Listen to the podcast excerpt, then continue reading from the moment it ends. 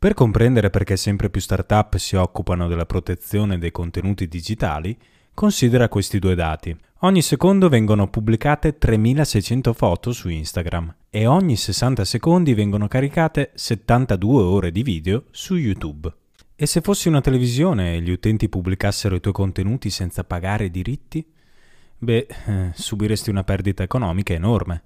Ecco perché è nato il Legal Tech che semplificando potremmo definirla la branca legale della cyber security. Il LegalTech applica le nuove tecnologie per certificare le violazioni del copyright nel mondo del web, proteggendo così i contenuti digitali. Se non hai trovato l'ultimo film di Checco Zalone sul web, è merito di Copira, la startup che più tra tutte si è distinta nel LegalTech in Italia. Abbiamo raccolto la sua testimonianza, la trovi alla fine della lezione.